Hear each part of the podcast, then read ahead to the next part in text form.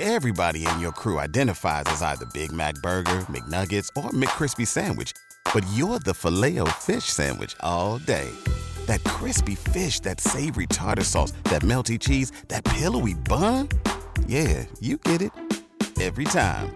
And if you love the filet of fish, right now you can catch two of the classics you love for just $6. Limited time only. Price and participation may vary. Cannot be combined with any other offer. Single item at regular price. Ba da ba ba ba. You're listening to the Archaeology Podcast Network. Welcome to episode 139 of a Life in Ruins podcast, where we investigate the careers and research of those living a life in ruins. I am your host, Carlton Gover, and today I am joined by Dr. Joe Watkins, one of the foundational and leading scholars of Indigenous archaeologies. Joe, it is an absolute delight to have you on the show. How are you doing this evening? I am doing great, actually. I'm sitting in my office in Tucson, Arizona having spent the last six months in Sapporo, Japan. I head back to Sapporo Wednesday morning at 5 a.m.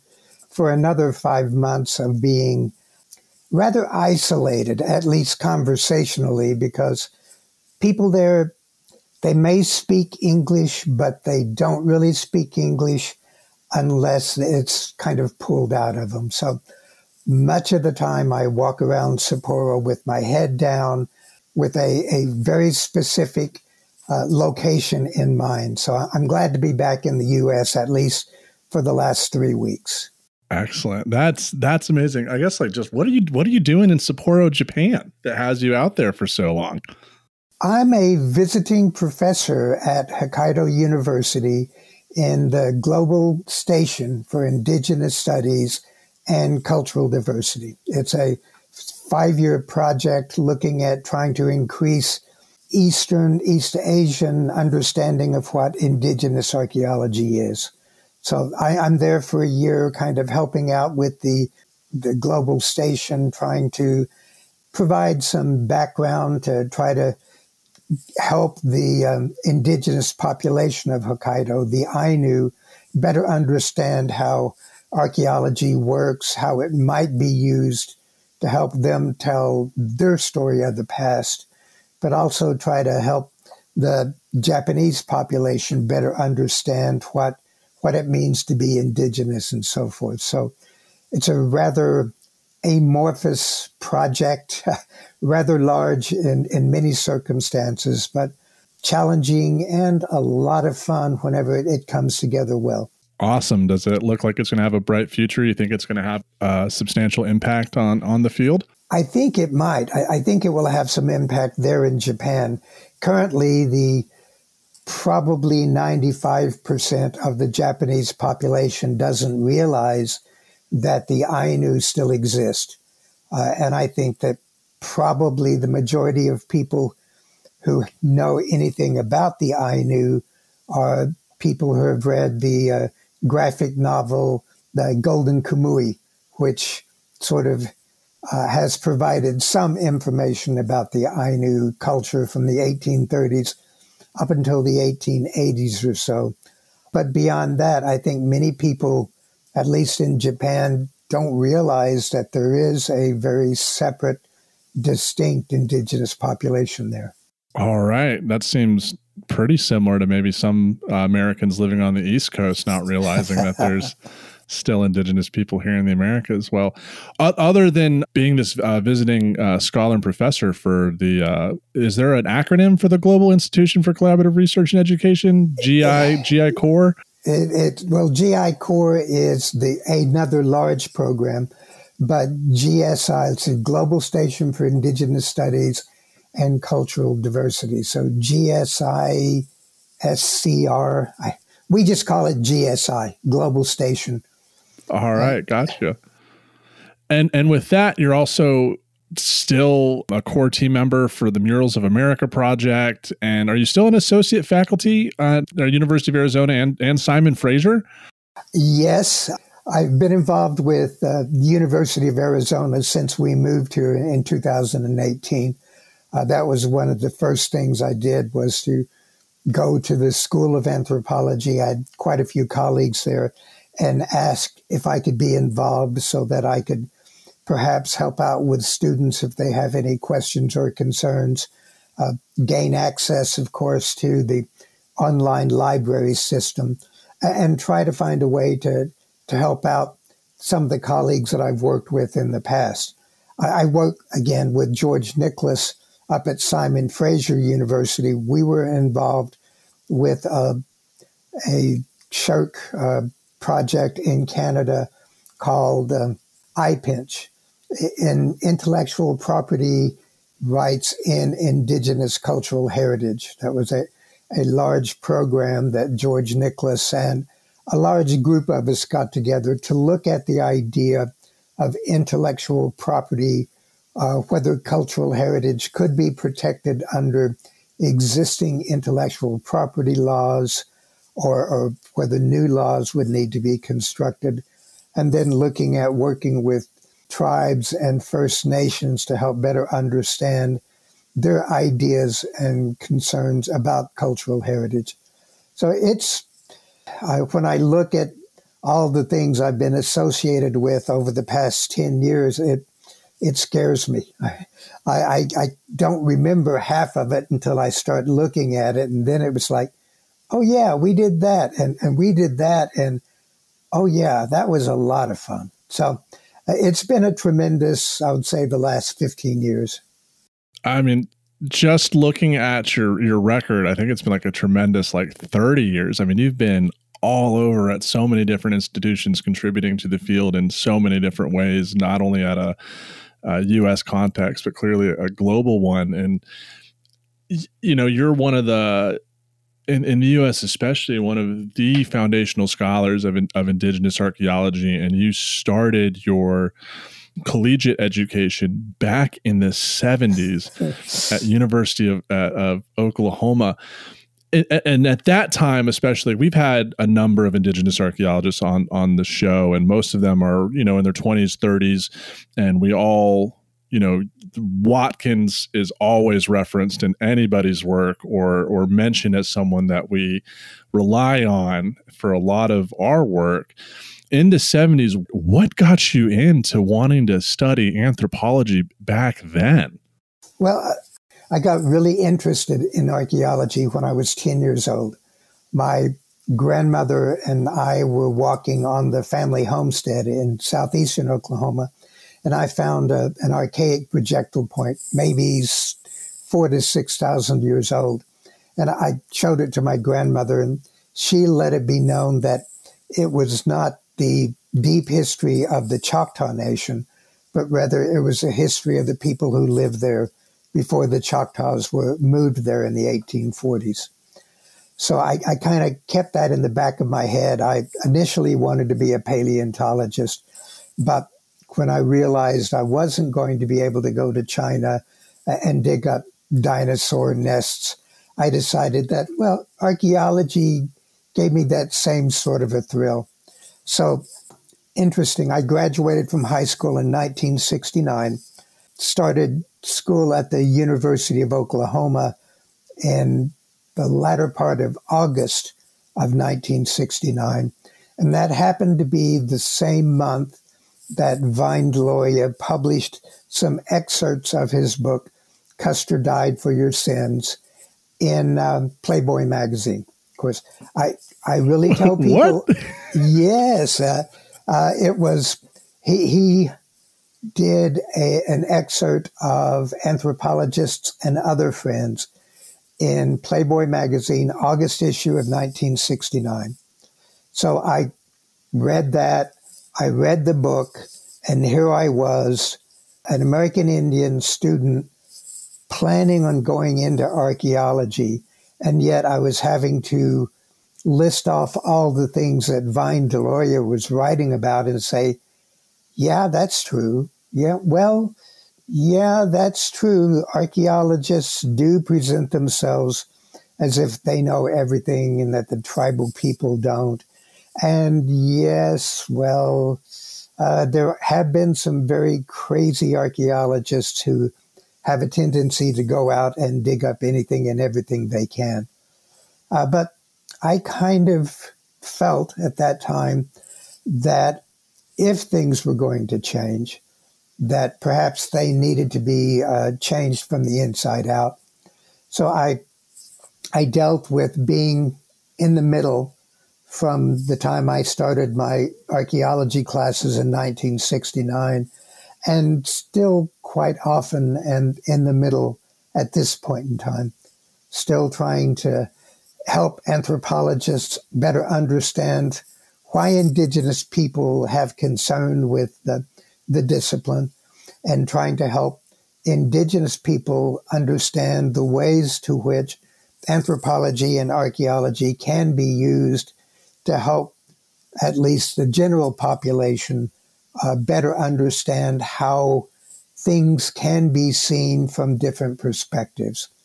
So I got to know Vine Deloria after I moved to the University of New Mexico in 2001 and 2002 and got him to autograph two copies of my Playboy magazine uh, of his articles. So I have those. And ultimately, it was Vine Deloria who set me on my path toward my, my dissertation research to look at how archaeologists perceive American Indian issues about archaeology here in North America.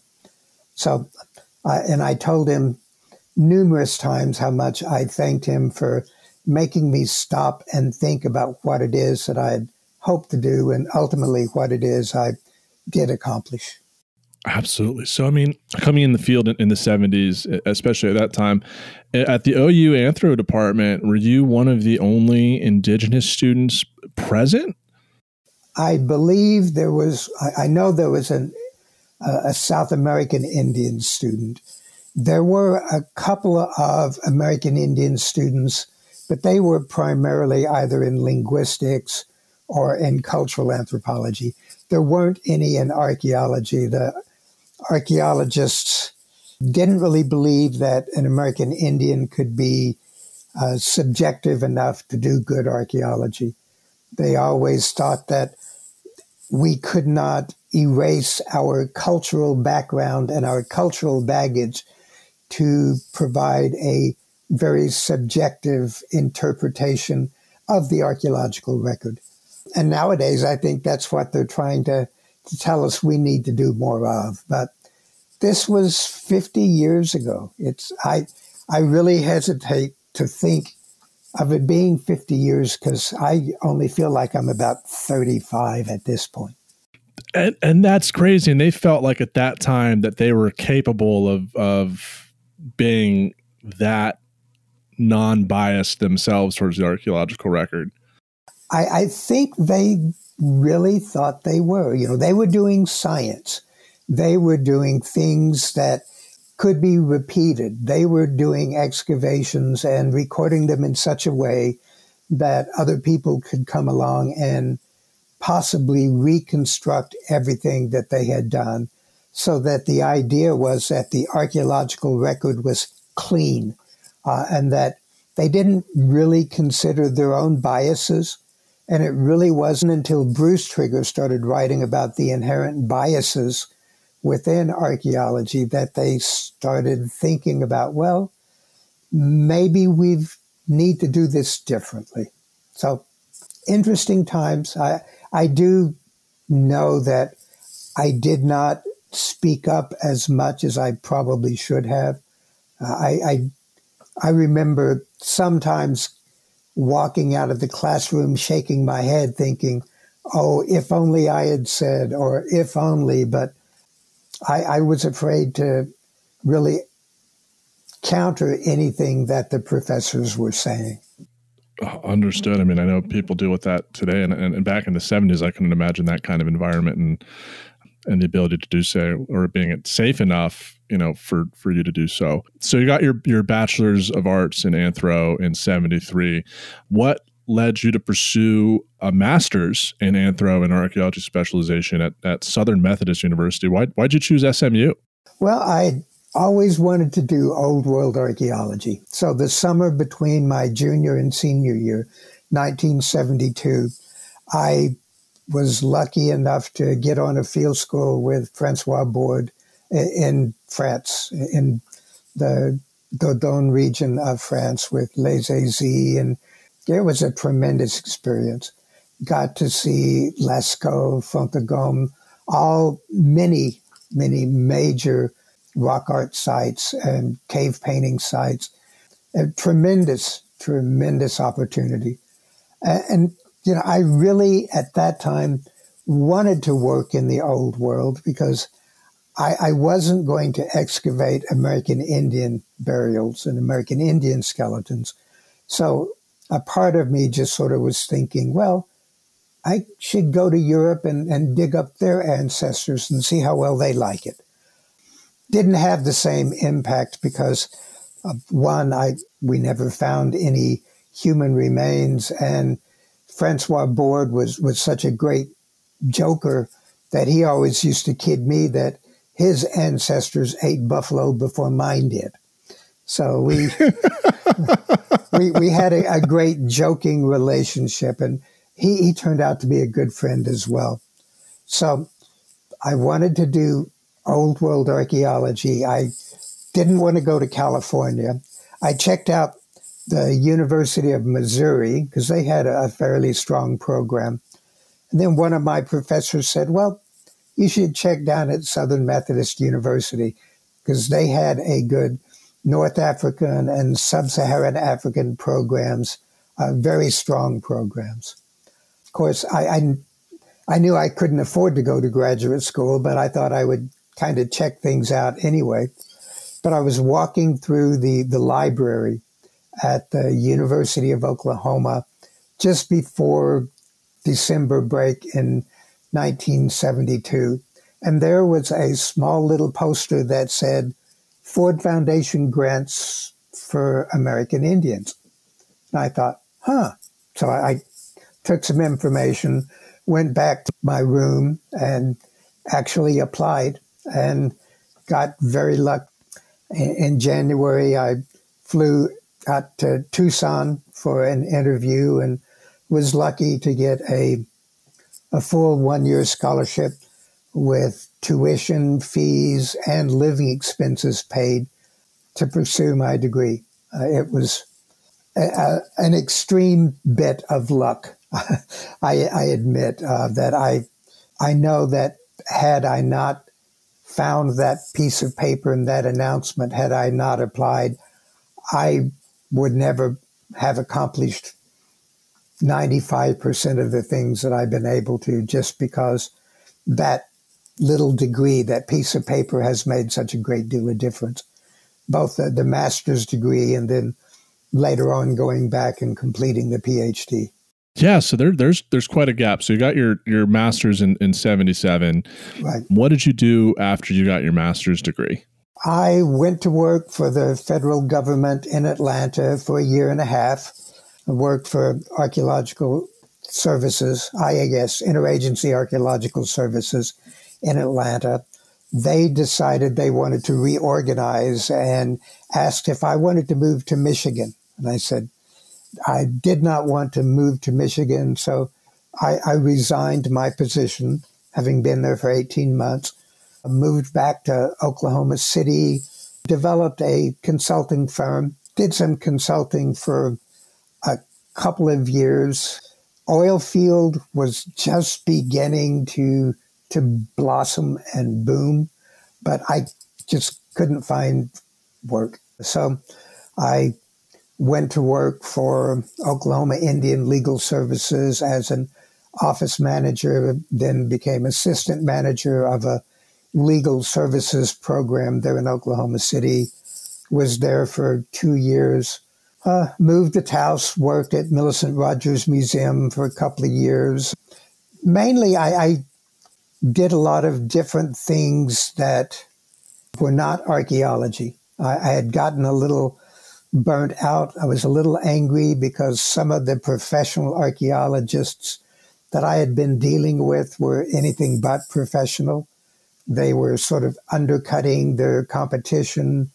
They were doing projects that they couldn't really make money on. but they just didn't want other people to have the work and they were trying to develop a following. So from basically 1979, uh, maybe 1980 through 1990, I was just doing bits and pieces of things. In 1991, I went to work for the University of Oklahoma, uh, Oklahoma Archaeological Survey, worked there for three years, and then started working for the Bureau of Indian Affairs in Anadarko. And I, I loved that job. I was there for 10 years. Actually, I think I started there in 1990 at the beginning of the Native American Graves Protection and Repatriation Act. And I remember working with tribes here in Oklahoma as they started getting boxes and boxes of summaries and inventories of Native American human remains, funerary objects, sacred objects, objects of cultural patrimony from museums in response to NAGPRA. So that was a busy time.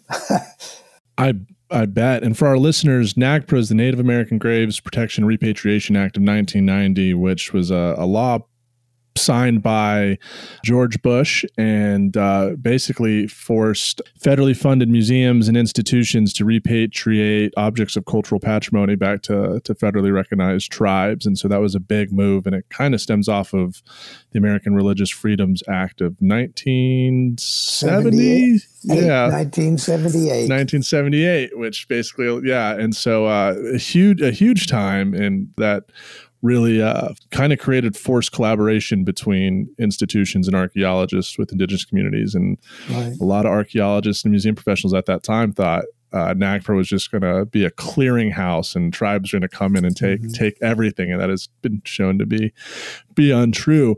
My fallback is to go to the BIA. If archaeology doesn't work out, I think that's where I'm I'm going is is to work with the BIA, just like every everyone else in my family. But uh, yeah, well, the BIA has done some good things and they've done some very terrible things. But it's as with any governmental agency, there are good people in it, and there are some people who just want to beat Indians away. I had the good fortune to work with some good people, and they uh, they allowed me time to actually work on my dissertation while I was in office. If I had gotten all my surveys done, all my reports done. If there wasn't anything that really had to be done, they allowed me to take some writing time in my office. So being able to complete that in 1994 was, you know, that was a, a big thing for me, recognizing that in my brain, the PhD didn't mean anything, but to people outside of in the other world, it, it made a great deal of difference. Absolutely. So, your dissertation titled Ethics and Value Conflicts Analysis of Archaeologists' Responses to Questionnaire Scenarios Concerning the Relationship Between American Indians and Archaeologists, uh, which you then published in, did you get that published in Plains Anthropologist? Yeah, um, volume 44, 99, issue 170. Yeah, I, I published just a, a sort of a summary chapter in it uh, looking at basically some of the statistics that I had used to talk about how archaeologists tended to view concerns. If it was on private property, archaeologists felt that tribes shouldn't have any say. If it was on federal property, archaeologists felt that as long as laws were being followed, then sure, it was okay to listen to tribes. And if it was on tribal property, archaeologists understood that the the tribes should have the, the ultimate say over it. So there was some, some t- statistical things that showed up, but in the long run, basically the, the biggest thing was the land ownership was what the archaeologists felt should be driving it, nothing to do with ethics or anything else. Interesting. And do you think if you because you you sent that questionnaire out between November 1991 and April 1993, if it had been maybe like 4 years earlier, do you think your responses would have been different or because the results of your survey were really just showing it was it was just land rather than ethics. Do you think it would have just been the same if you had done it in the late 80s before NAGPRA was passed? I think it probably would have been very similar if it had been conducted in the, the late 80s because what I believe is that there is sort of a generational effect that the archaeologists who had been who were trained at a time when archaeology was basically free form, that the tribes did not have a great deal of consulting power, that I believe that the archaeologists still would have felt that they only would have followed what the law required. I think if that survey were done now, or at least say at the turn of the century, things would have been different because we are seeing a generational change. We're seeing that students who have taken classes and have learned about archaeology after repatriation, after NAGPRA, and after the National Museum of the American Indian Act are much more forward in looking at conversations with tribes and recognizing that tribes should have a say about how, how archaeology is practiced. I, I think that eventually we won't be having these same sorts of conversations because the conversations will be in history books about the way things used to be rather than the way things are. Excellent. And on that note, we're going to go ahead and take a break here on segment one. We'll be right back. Pulling up to Mickey D's just for drinks? Oh, yeah, that's me. Nothing extra, just perfection and a straw. Coming in hot for the coldest cups on the block. Because there are drinks, then there are drinks from McDonald's. Mix things up with any size lemonade or sweet tea for $1.49. Perfect with our classic fries. Price and participation may vary, cannot be combined with any other offer. Ba da ba ba ba. And in the next segment, we're going to talk to uh, Dr. Watkins about his experiences and, and what we were just talking about paradigm shifts in archaeology over the past couple decades and some of those key transitions that he's been a part of. So we'll be right back after these messages. And welcome back to segment two of episode 139. We are here with Dr. Joe Watkins. So, Joe, what, what's awesome to me is is looking back in um, in the field in the past really 50 60 years which you haven't been a part of the field quite that long. But you came in as an undergraduate in the 70s, right during the height of new archaeology, which is, as you alluded to in that first segment, that's when archaeology under proponents, especially like Lewis Binford, were really promoting archaeology as a hard science that was very much being pushed on statistics and data collection and this idea of removing any bias that you have and just just looking at the looking at the data. And as uh, you, you've grown in the in the career and profession, um, there's been a lot of, of different changes. I mean, we touched on like the passage passage of NAGPRA in particular in the in the in in the 90s, but you got to see the post-processual critique or the or archaeology's version of postmodernism creep in where archaeologists hodder being a big name of course trying to deconstruct or critique that scientific approach and try to have people really think about more abstract ideas and not just worry about the numbers, but think about things of culture, kinship, gender. What was it like to be an archaeologist during that time, especially one that was growing in the career as, a, as an early professional?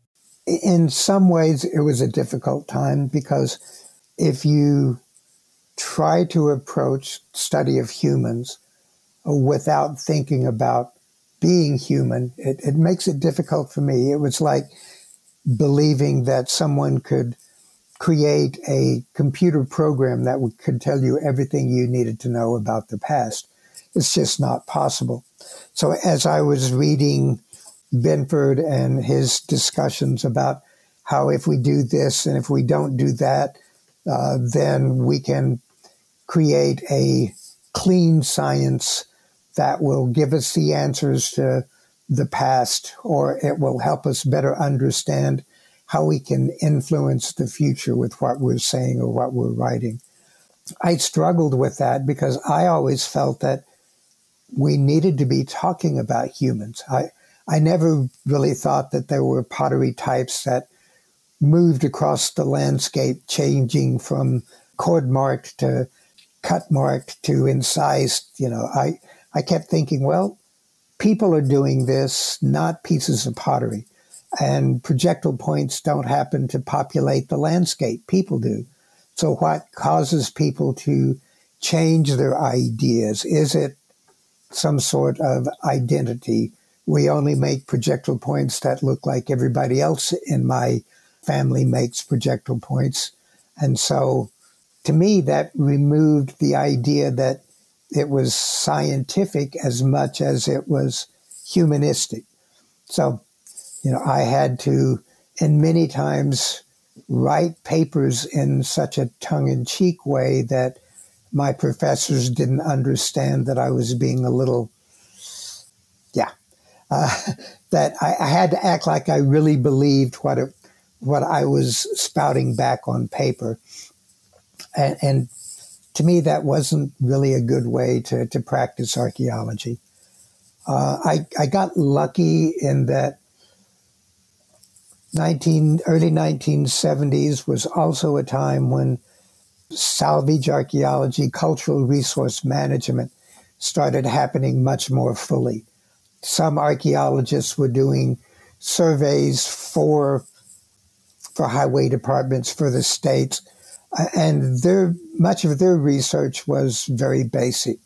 You you go out, you collect the data, you find the archaeological sites, you craft reports, you give them to the agency that needs the information, and then you step back.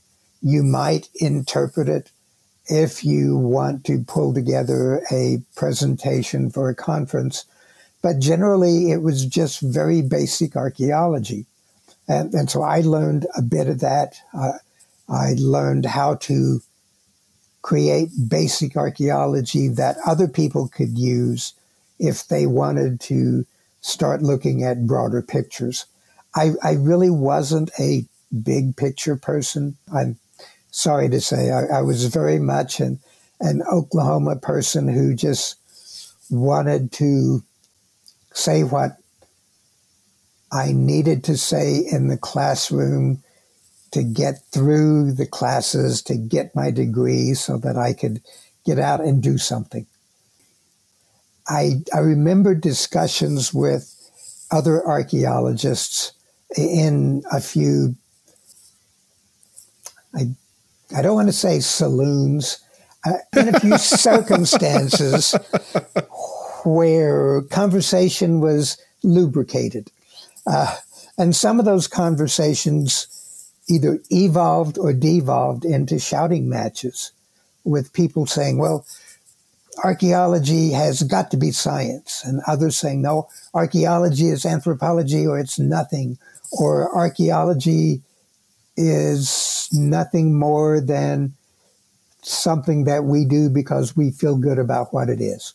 Some of them didn't see any utility for archaeology many of the, the tribal people that I knew said that, you know, they they didn't believe in it. They they had their own histories, they had their own stories. They didn't need archaeologists to tell them something that they already knew. So it, it was looking back. I do admit it was a lot of fun.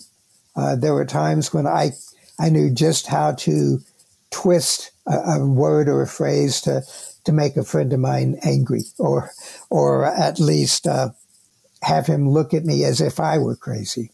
So I was not at that time. I didn't think that I had anything worth saying. So I, I didn't speak at conferences. I didn't give presentations. I didn't really write anything until I till after I had my MA. I was just very much uh, focused on completing the degree and trying not to make too many waves. Yeah, I mean, you certainly did that did that a little bit later, and and so as, as you're doing your PhD, right? NAGPRA gets passed in 1990. You send your survey out, and as a result of, of you have Roger Echo Hawk and Larry Zimmerman working together to figure out how repatriation is going to work, and they draw on oral traditions to identify cultural affiliation. And they're doing this practice of incorporating indigenous knowledge. But it's not until your book in 2000, Indigenous Archaeology, that comes out where you, you, provide a name for that approach it being indigenous archaeology so what was i mean that's such a foundational a book and what was your what was the impetus for you for you writing it and, and getting it out there because you know in the first time you talked about how you had flack from some of your professors they didn't think you were, you were too native to do the science unbiased and now you come out like two decades later with like here's a whole book on why my indigenous perspectives and ontologies matter for for uh, doing this and it and it's an inclusive approach not just indians can do indigenous archaeology but everyone can in a collaborative manner. I, I think it was a long time in, in germinating. I was a part of the 10 consultations that were held about the American Indian Religious Freedom Act in 1978 and 1979. And during those consultations, I got to, to sit around with Bunky Echohawk, Walter Echohawk, um, and a, a lot of very outspoken, forceful, very intelligent indigenous people across the United States. Tribal members, attorneys, people who had ideas that they had thought about for 20, 30 years, and they'd been given the opportunity with these consultations to talk about the importance of protecting Native American human remains, the importance of recognizing archaeological sites as places of the past, sacred areas, areas of importance to existing tribal people, and not just areas of importance to science or to archaeologists. So, with that as a background, when I completed my PhD and started looking at what I had learned from the questionnaires and the conversations I had had with people, I thought it was important that to try to find some way to increase the conversation. I was at the Chacmool conference in Canada and was sitting down and had a, a very long conversation with Brian Fagan. We were talking about dissertations and thesis and writing, and he said, that he felt that I should try to find a publisher and try to see if I had something I wanted to say. So I, I knew Mitch Allen at um, used to be at AltaMira Press and then ultimately Left Coast Press, and he and I talked, and he's helped me better craft it in such a way that might have impact my initial title was Toward an Indigenous Archaeology. And he said, No, we don't want to go toward something. We want to start something right now. And the, the, the term indigenous archaeology, two previous uses. In the past, indigenous archaeology really meant just the archaeology of indigenous people. So that was the, the initial meaning of it. But George Nicholas uh, and Thomas Andrews uh, published a book in 1989, I think it is, called At a Crossroads. It's about archaeology in Canada and its relationships with Canadian First Nations. And in the introduction footnote, I think it's footnote number four, they talk about indigenous archaeology and they say here we define indigenous archaeology as archaeology by, with, and for indigenous populations. So I borrowed the term from from George and Thomas, uh, and they weren't put out that I borrowed the term because I did. I do give them credit for the definition and, and for the use of it, but I think I happened to be at the right place at the right time with everything that had come out, everything that had happened with the development of the tribal historic preservation programs, changes to the National Historic Preservation Act that gave tribes much more power, the basically 10 year anniversary of the Native American Graves Protection and Repatriation Act. all those things happening at, at a time when people were already listening to tribal voices in many different ways many different concerns. So it was, again, I, I consider myself to have been very lucky and to be in the right place at the right time and to be able to tell a story that some people needed to hear and that other people really wanted told. Gotcha. I mean, two, the year 2000 was pretty pretty interesting because your book came out. You have Roger's article about um, oral traditions coming out, as well as a case study for you know looking at oral traditions at like you would any other sort of historical data and, and critically analyzing those for factual information. But you still had some holdouts that weren't very thrilled with the approach. Mason come comes to mind. So I mean, like I couldn't imagine you know, looking back at your career and the amount of, of crap you've you've gone through from from the profession starting you know as an undergraduate at OU up until you know the early the turn of the millennium as as it's almost been it's been a decade after NAGPRA's passed. We're starting to see some non-forced collaborations and people like mm-hmm. seeing the utility of working collaboratively as equal partners with shared power with indigenous communities and you're writing along with others to get the field going. Like you know what? When you when you see these reactionary critical approaches to what you're doing in, in the 2000s what what's your own reaction as as you you're dealing with the the critics of of the approach of indigenous archaeology i I, try not to have too much of a reaction when people raise concerns about indigenous archaeology. To me, it's the conversation that's as much as important as what is being written or what is being said. Because as an undergraduate, I, I, was I would read the readings, and I really didn't question critically what the writers were saying. I, I didn't know enough to say, uh, I disagree with what this person said. But I, I like the fact that people can discuss these things in a forum.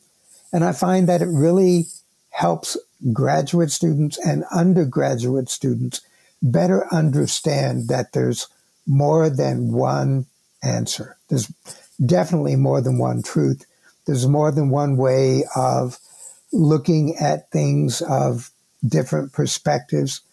To me, I, I, I like controversy in that regard, so long as they're not ad hominem attacks and so long as people are willing to at least accept that others have perspectives that are just as valid. In the past, American Indians weren't given the opportunity to really give their perspective. Far be it from me to believe that anyone should be censored uh, and not be allowed to to give their opinion. You know, I, I've been very concerned about occasional practices of censorships, and even if I do not agree with the person who is making the particular statement, I still feel that it's important for that statement to get published so that students can at least recognize that yeah, some people have opinions that may be a little bit outdated now. And some people have some opinions that I don't agree with, but I, I do believe it's important for others to understand why they feel they have those opinions.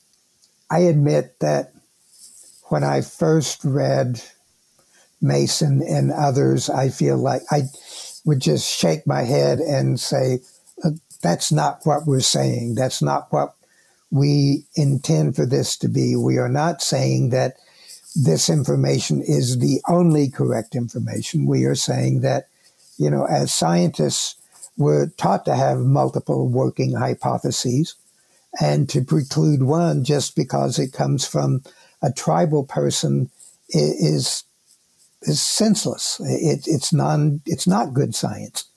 So ultimately, I think the conversation is much more important than what is being said.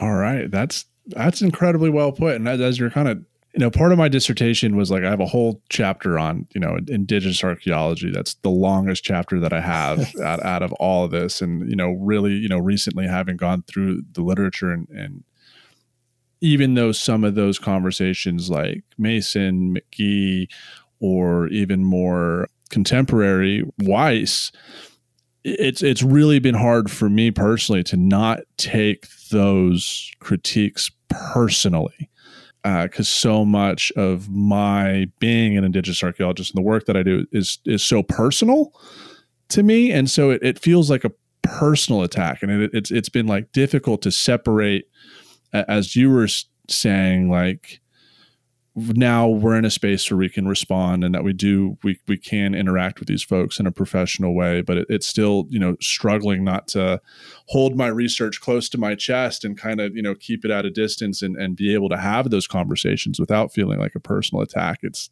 and i know other you know uh, young indigenous scholars are struggle with those same reactions of reading some of these folks because you read Mason McGhee, and you're like, how are you getting this idea that that Joe, Chip, and and George and Roger are advocating for just only listen to indigenous archaeologists? The oral traditions are the only things that matter. It, it's just like really like why where those kind of not you know frameworks coming from that they're so afraid of of bringing indigenous people to the to the table yeah it it can get concerning and it can get painful at times i i, I recognize that there are some people who take this so very personally because they hold it so very dearly and so very deeply within themselves.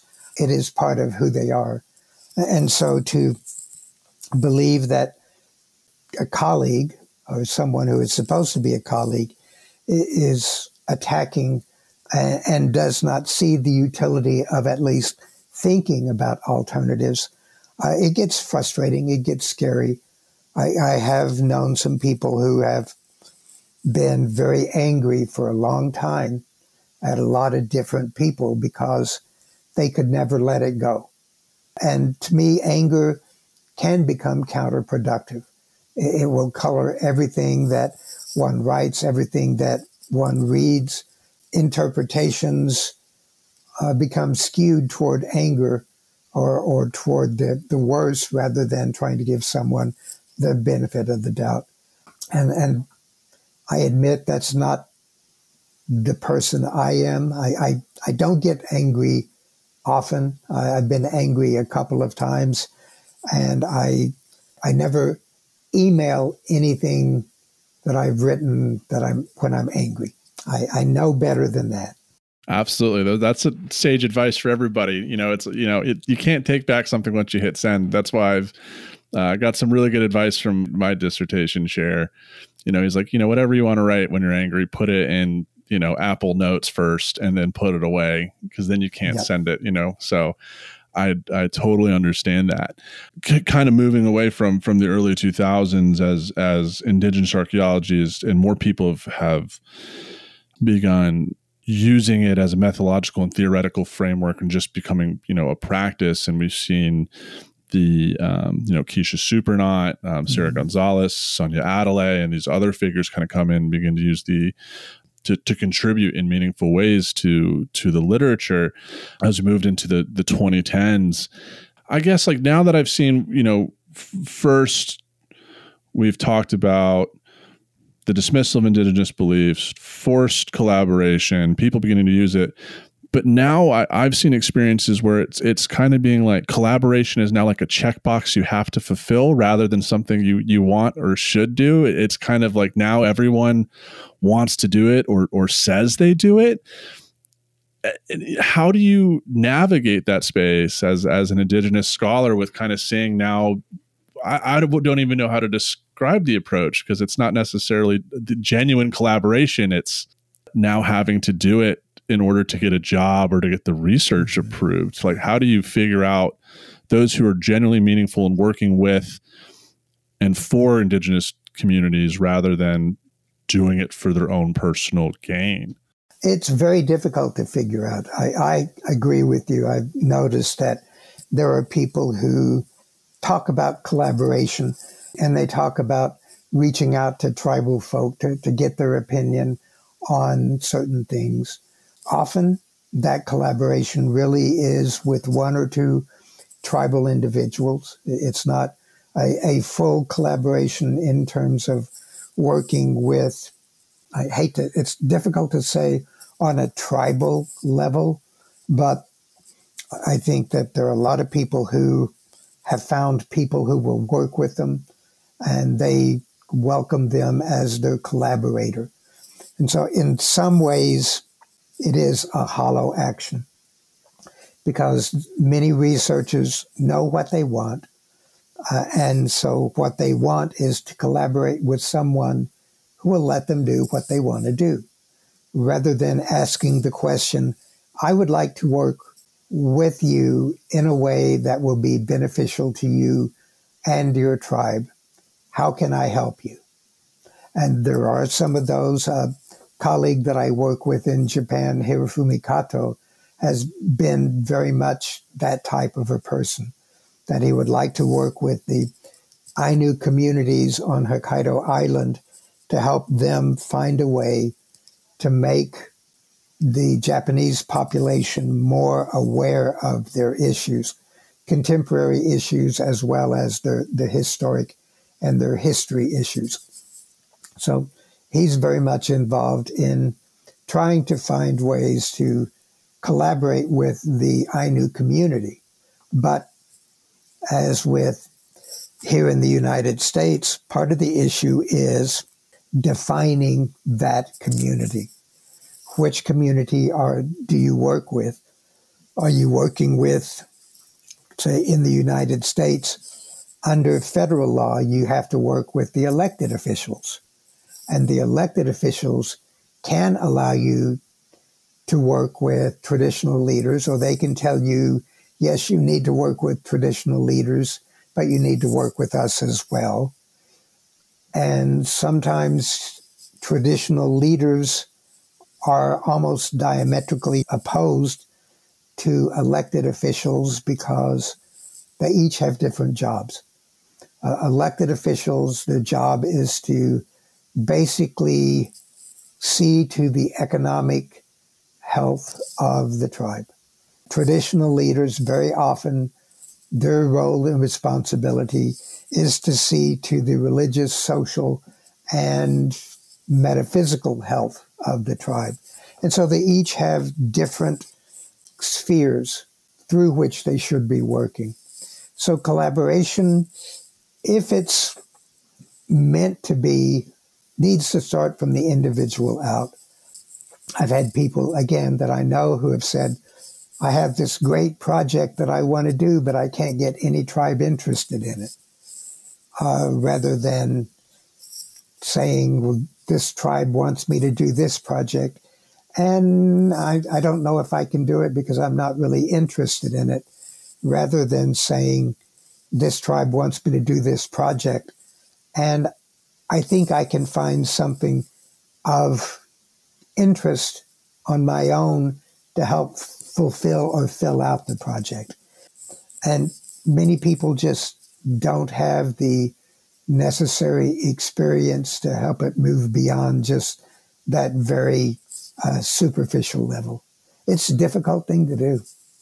Absolutely. I know it's been now that I'm on a the graduate committee for IU, and I'm, I'm getting to look at graduate applications and having those conversations of seeing people apply or want to do collaborative projects or do indigenous archaeology. It's like, if you're a master's student, how in the hell in, in two years are you going to build a meaningful relationship with the community to do that approach? Because in an indigenous archaeological approach, one that is for, by, and with indigenous communities, like that's a lifelong commitment and and one as you said where the tribe has the power and and basically you know they tell you what they want and that's been something I haven't, you know, with, with my own community back in Pawnee, you know, they they've asked me to do stuff and I've had to drop everything to go to go do it. Because at the end of the day that's who all my work's for. Everything that i want to do you know that's that comes separate as as an indigenous person. Like i'm a servant to the pawnee nation. Like that's my role. Like i don't have a i don't have a choice. Like i do what they tell me to do.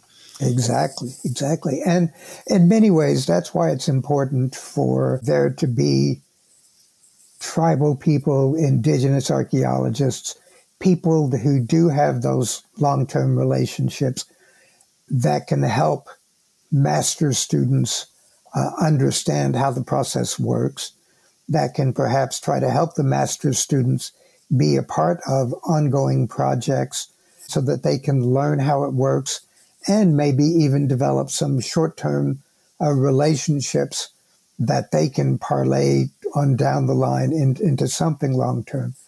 It was very difficult for for the majority of the first generation of indigenous archaeologists to try to find those mentors, to find the people that could help them better understand how these things work, and to give them positive um, examples to, to follow through. Larry Zimmerman is, is one of my favorite examples. He's one of my favorite people. George Nicholas is another one of my favorite people. They are just tremendous people who have gone out of their way to make things happen, to help other people move more fully along, and to move this discipline, this field on further along. The first time I met Larry, I was so excited. It was at the SAA Native Reception in Albuquerque, and I, I walked up and I was like, "Dr. Zimmerman, my name's Carlton Gover. I'm a, a Pawnee archaeologist." And he just like shook his head. He's like, "Not another goddamn Pawnee," and I just started laughing. But yep. yeah, all right. So, all right, everyone, we'll be right back with segment three of the Life Ruins podcast here with uh, Dr. Joe Watkins. And we're back here at episode 139. So, kind of capping capping this off dr watkins in this last segment what are some current research projects and publications you got in the works for the next round of uh, indigenous archaeologies in, in, in the decade of 2020 well i first started working in hokkaido in 2007 so i've been going back and forth there 15 and a half years when I first got back from Hokkaido in 2007, I said, I'm going to write a book. And the title of the book is Indigenizing Japan. Basically, it's the history of Japanese relationships with the Ainu community of Hokkaido and Honshu. So, for the last 15 years, I have been talking about, I have been saving articles, I've been talking to people and looking at things. So, my one year in Hokkaido was theoretically was so that I could write this book, so that I could get it finished. But for the last six months, I've been doing a lot of other things. I've given a couple of presentations to a, a couple of Ainu communities on uh, tribal membership, tribal enrollment, looking at tribal economic development of the Choctaw Nation and all these things that the the Ainu various Ainu communities are interested in.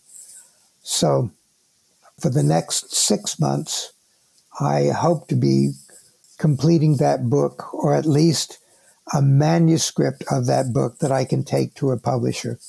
Right now, there's very few English volumes on the Ainu. There are a couple from the late 80s and early 90s. There are quite a few on archaeology, Jomon pottery or, or um, Hokkaido uh, archaeology, but there's really nothing that pulls together the, the deep history of the Japanese archipelago, the development of the archaeological cultures that have become historically known as the Ainu. And there's some archaeological cultures, uh, Satsumon, Okhotsk, and, and other cultures that are probably recognizable as the precursors of the historic Ainu. But right now, the general Japanese population has no understanding of what those archaeological cultures really mean. So I am hoping to be able to provide a, a manuscript written in such a way that it will serve the English reading culture well, but also might be translatable into Japanese so that the general population of Japan can have a better understanding of what it means to be Ainu, what it has meant historically to be Ainu, and what contemporary Ainu populations in Hokkaido and on Honshu, the kind of discrimination they currently encounter and have encountered in the past. So that's my big project. Otherwise, I have some smaller writing projects, uh, chapters on looking at how more recently excavations at Cooper's Ferry in Idaho, Idaho uncovered some projectile points about 16,000 years old that the excavator said, oh, they look like the Jomon projectile points from Hokkaido. So people are now starting to say, oh, well, Paleo Indian probably came from Hokkaido again, uh, much like during the case of the ancient one, when uh, some people said, oh, well, maybe the most closest living population of the ancient one are the Ainu. So I, will be giving a presentation and a writing a paper about the problems of trying to create false dichotomies using technologies and and trying to say them in such a way that they become too dumbed down to where people make some really far-reaching interpretations of what they mean. So again, trying to help archaeologists better say what they mean instead of saying sound bites too often. Understood. Do the Ainu have stories of like relatives that kept that kept going east? No, none that I have been able to determine. Many of the Ainu stories were collected in the 1890s by missionaries, 1880s, 1890s. There are some other Ainu stories that have been collected. There are some individuals who maintain some of the Ainu stories, but many of those stories talk about, as with many tribal members, creation in place, that they were created in place by the the Kamuys, the, the gods above.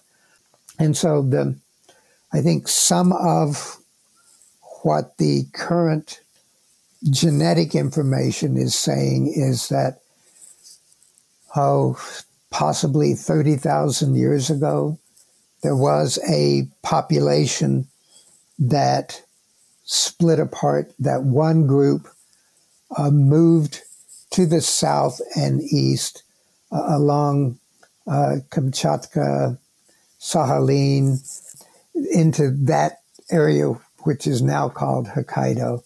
And that population eventually became the group that we currently call the Ainu. There was some other genetic inmixing in there, but at least the base population probably came somewhere from Siberia, Lake Baikal, that area.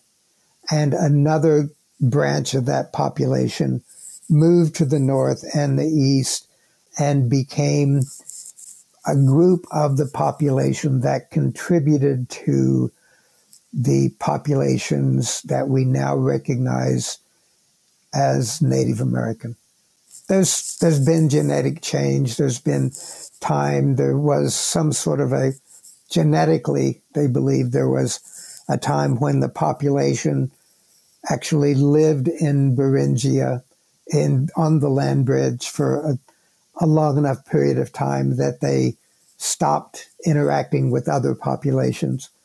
Uh, right now, the the genetics. I don't think we know enough yet.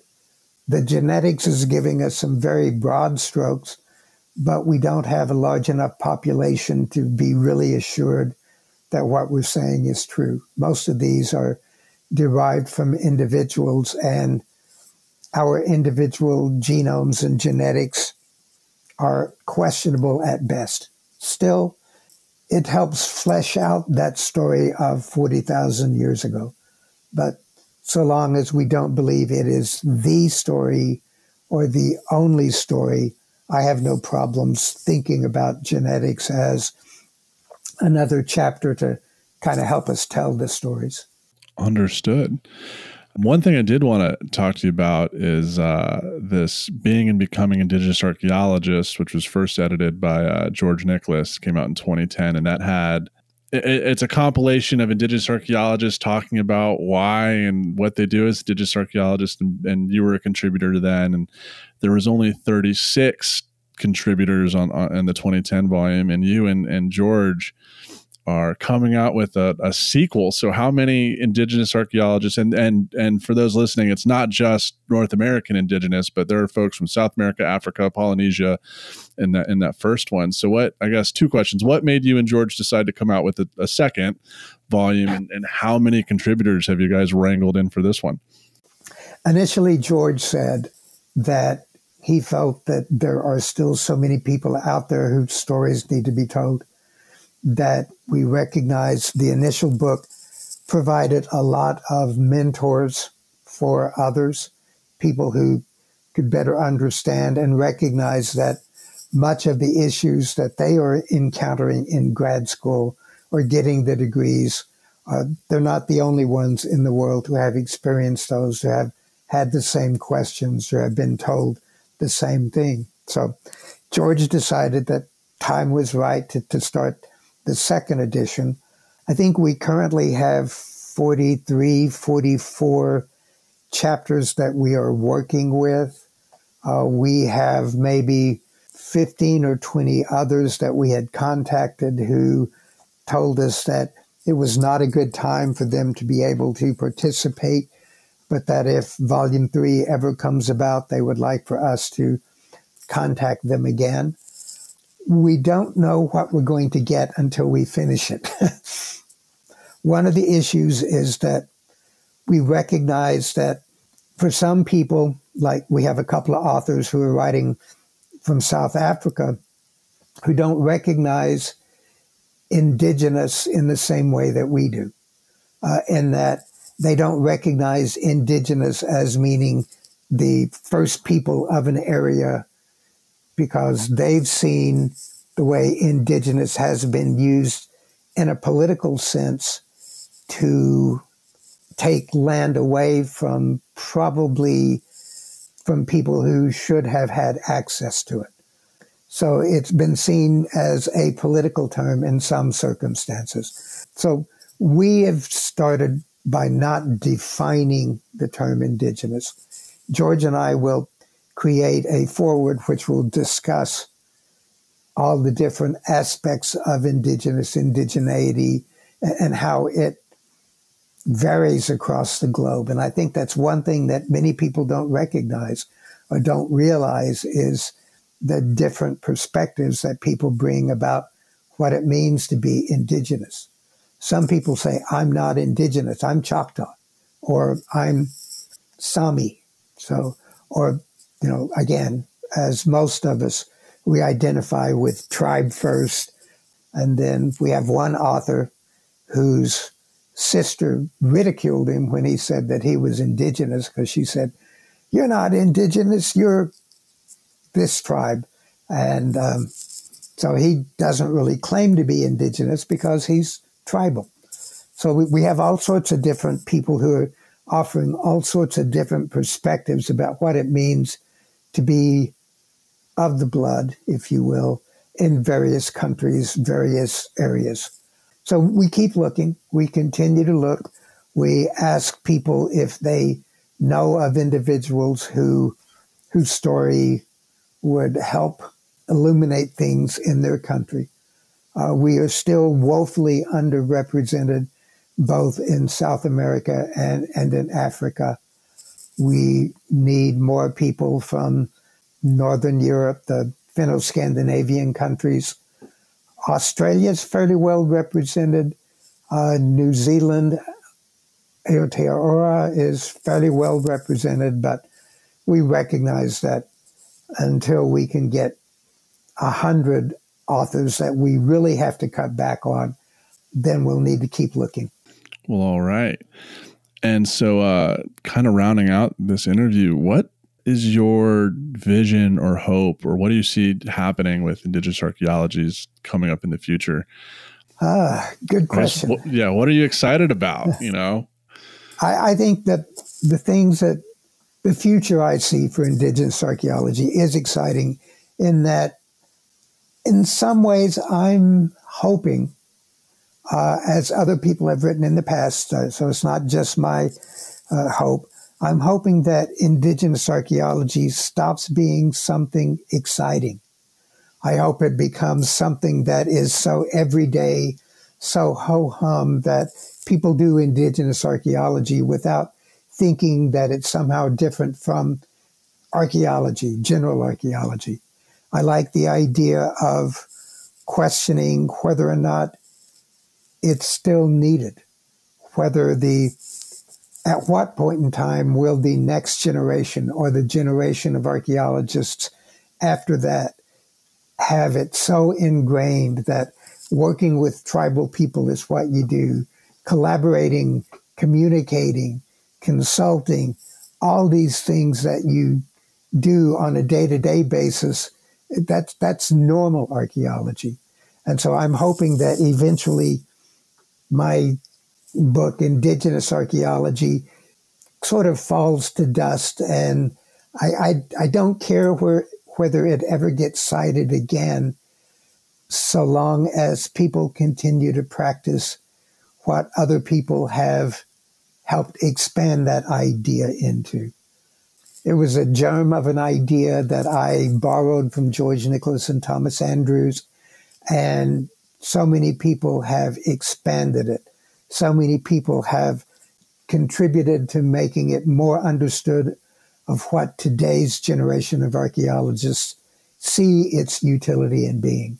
And and in those ways, it, it's not like I feel like I'm a father or a grandfather, but in some ways, I feel really like it was something that, to, to quote Shakespeare, proceeded from a heat oppressed brain from Macbeth. But um, it was something that had to come out at that time. And I'm really glad that it's reached a point where that there are so many people practicing it that it no longer is something that is quaint.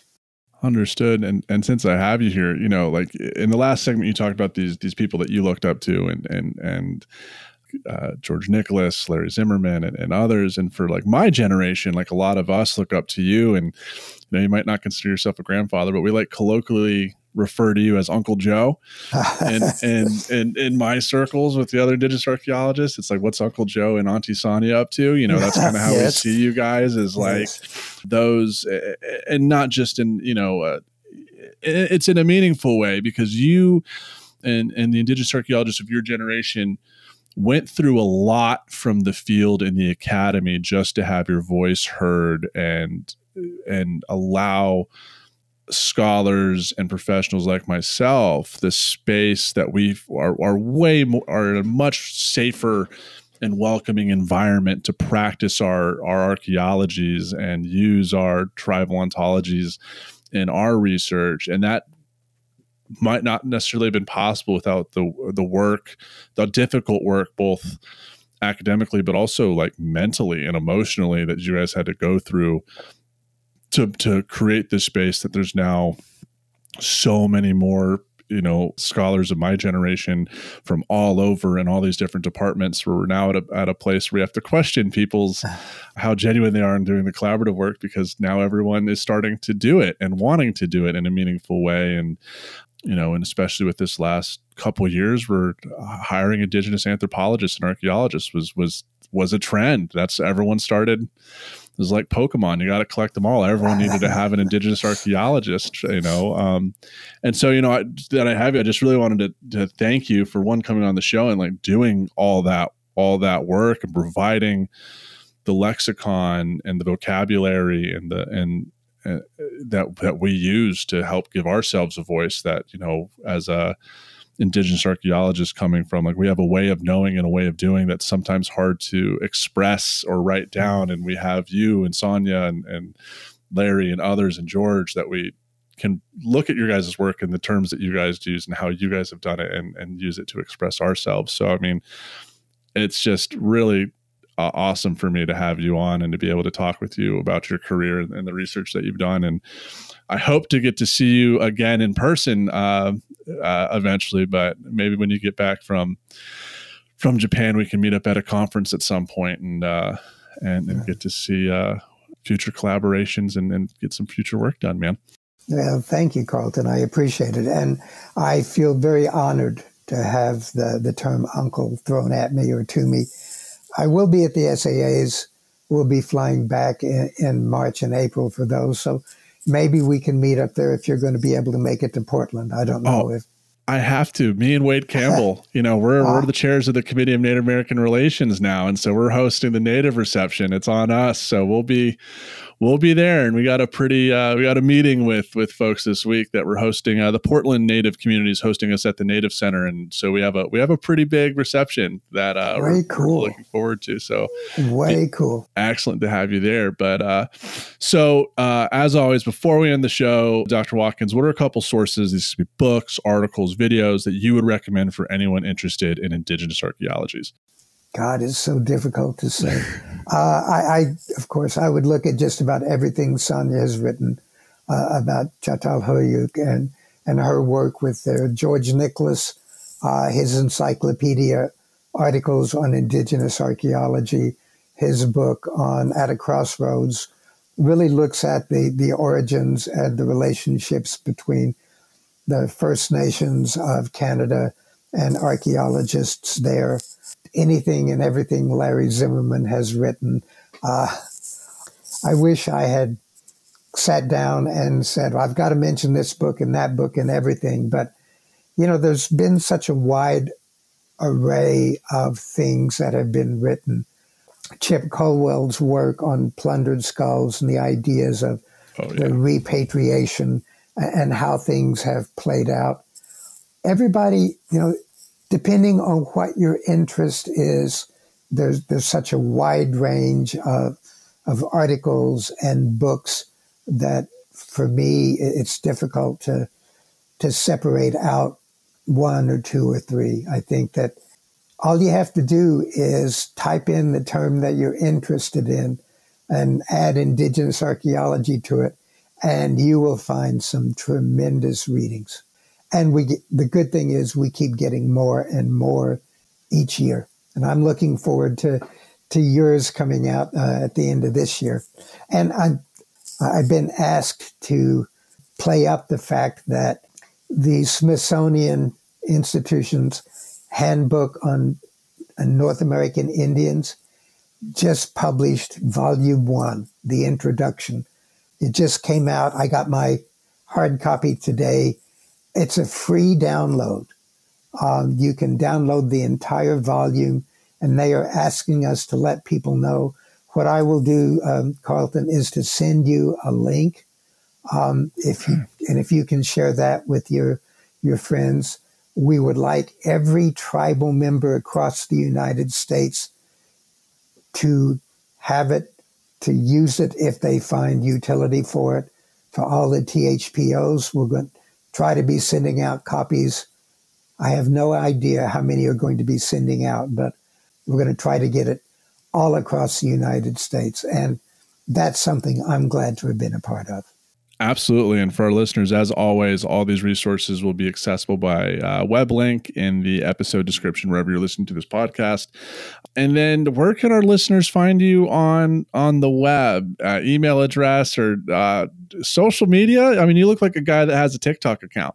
Uh, I don't do TikTok. I used to have uh, I used to have social media. Uh, I used to tweet a little bit, and I had Instagram accounts, but that went away a couple of years ago. Best place to find me probably email Jay Watkins at theaceconsultants.com. And occasionally I show up on PBS or I've been writing a, a few short blogs for the global station for indigenous studies out at Hokkaido. So that's been fun, uh, looking at my a little bit of my take on the culture in Sapporo and and what it means to be sort of a American Indian archaeologist in Japan. A little bit different. So I bet. I bet. And then lastly, we always a- ask this question to all of our guests.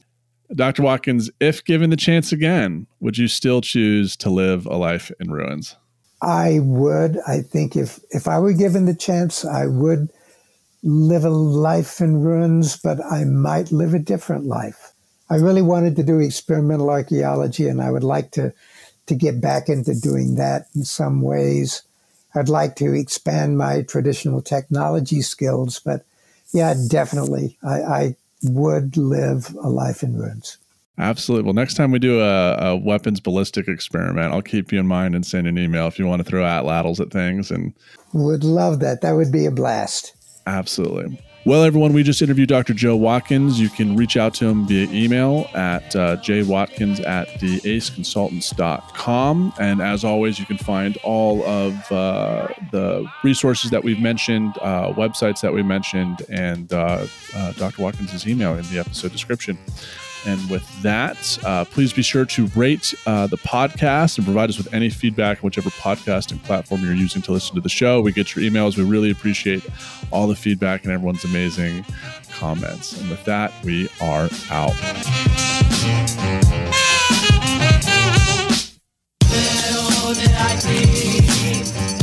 Thanks for listening to a Life in Ruins podcast. You can follow us on Instagram and Facebook at A Life in Ruins Podcast, and you can also email us at a life in ruins podcast at gmail.com. And remember, make sure to bring your archaeologists in from the cold and feed them beer.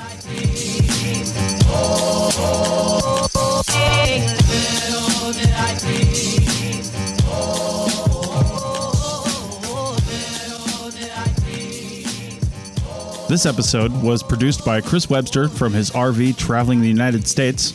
Tristan Boyle in Scotland, DigTech LLC, Cultural Media, and the Archaeology Podcast Network, and was edited by Chris Webster. This has been a presentation of the Archaeology Podcast Network. Visit us on the web for show notes and other podcasts at www.archpodnet.com. Contact us at chris at archaeologypodcastnetwork.com.